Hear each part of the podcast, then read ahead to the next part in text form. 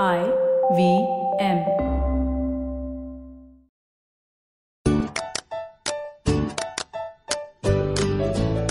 नानी नानी जब आप छोटी थी तब आपकी नानी आपको कहानियाँ सुनाती थी ना? हाँ बेटा मेरी नानी भी मुझे ऐसे ही तरह तरह की कहानियाँ सुनाती थी अपनी बाह पर लेटाकर। तो तो फिर आपकी नानी की सुनाई हुई कहानी आप मुझे सुनाइए ना। अच्छा एक अपनी नानी की सुनाई कहानी मैं तुझे सुनाती हूँ। हाँ। कहानी है ऋषि अगस्त्य की। हाँ, मेरे क्लास में भी एक ऋषि मल्होत्रा है।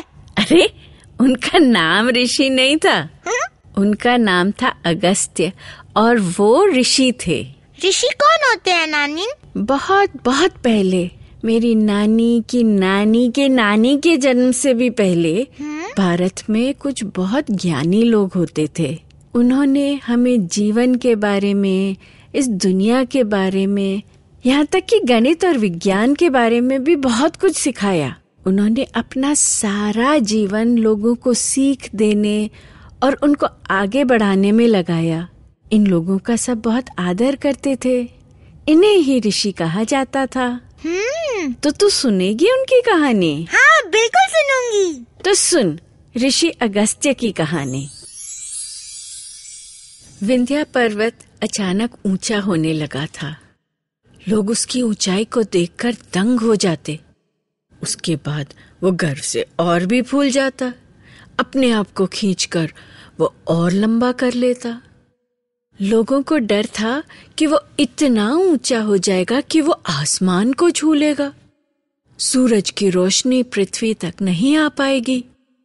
सूरज की गर्मी और रोशनी के बिना पृथ्वी के सभी प्राणी नष्ट हो जाएँगे।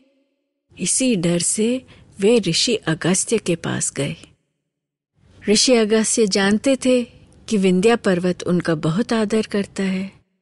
वह उनकी बात कभी नहीं टालेगा। परंतु ऋषियों ने आज तक किसी को बढ़ने से नहीं रोका था। वे तो विकास का, आगे बढ़ने का रास्ता ही दिखाते थे। अगस्त ऋषि ने सोचा कि सबके कल्याण के लिए कोई तरकीब लगानी होगी। ऋषि अपने परिवार के साथ विंध्या के पास गए। उनका आशीर्वाद पाने के लिए पर्वत ने सिर झुका दिया। ऋषि अगस्त्य ने उसे आशीर्वाद दिया और कहा, मुझे दक्षिण भारत में कुछ काम है।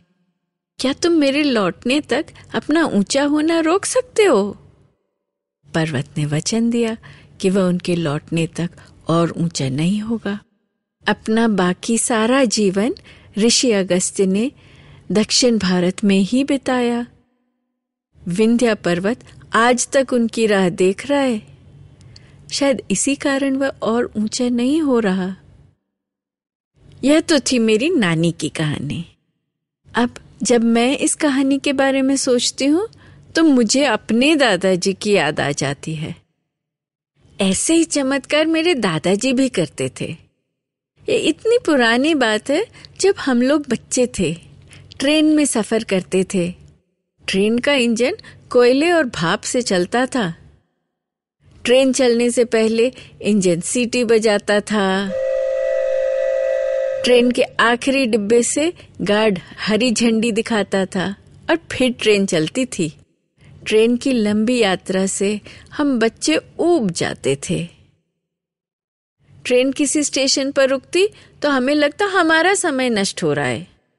हमें तो पहुँचने की बहुत जल्दी रहती थी। हम सब दादाजी के पीछे पड़ जाते थे। दादाजी, ट्रेन जल्दी चलाइए। पहले तो दादाजी हमें समझाते, थोड़ा सब्र करो, यात्रियों को उतरने दो। उस लड़के को स्टेशन से पानी तो भरने दो। वे देखते रहते कि कब चलने का समय हुआ, कब गार्ड ने हरी झंडी दिखाई और इंजन ने कब सीटी दी। फिर अपनी सीट पर बैठे बैठे वे धीरे से ट्रेन की दीवार को धक्का दे देते। उनके उस धक्के के साथ ही ट्रेन फिर चल देती। दादाजी कहते, लो, चला दी ट्रेन। चार वर्ष की आयु में मुझे ये पूरा विश्वास था कि मेरे दादाजी के हाथ के उस हल्के से धक्के से ही ट्रेन चलती है। और जिस ट्रेन में मेरे दादाजी नहीं है, वो कैसे चलती है? ये तो मैंने कभी सोचा ही नहीं। दादाजी के साथ मैं पली और बड़ी हुई। धीरे धीरे मैं जान गई कि उनके चमत्कारों के साथ एक शरारत भरी मुस्कान भी जुड़ी होती थी, जो कभी उनके होठों पर और कभी केवल आँखों में झलकती थी। ऋषि अगस्त्य को तो हमने देखा नहीं। हो सकता है वे भी प्रकृति के नियम जानते थे। जानते थे कि पहाड़ क्यों और कैसे बनते हैं। जब धरती के भीतर की हलचल शांत होने लगी और विंध्या पर्वत ने ऊँचा होना बंद कर दिया तो उन्होंने उससे और न बढ़ने का वचन ले लिया। क्या उस समय उनकी आँखों में भी मेरे दादाजी जैसी शरारत भरी मुस्कान रही होगी? कहानी तो यहाँ खत्म हो गई। पर अब तुम सोचो और बताओ, क्या तुमने भी कोई ऐसी कहानियाँ सुनी है जिनमें कोई चमत्कार होता है? तुम्हारे विचार से यह चमत्कार कैसे और क्यों हुआ होगा? सोचो सोचो सोचो। अच्छा एक बात तुम्हें मालूम है कि विंध्या और सतपुरा के पहाड़ भारत के पश्चिम से पूरब तक जाते हैं। इन पहाड़ों से उत्तर के भाग को उत्तर भारत और दक्षिण के भाग को दक्षिण भारत कहा जाता है।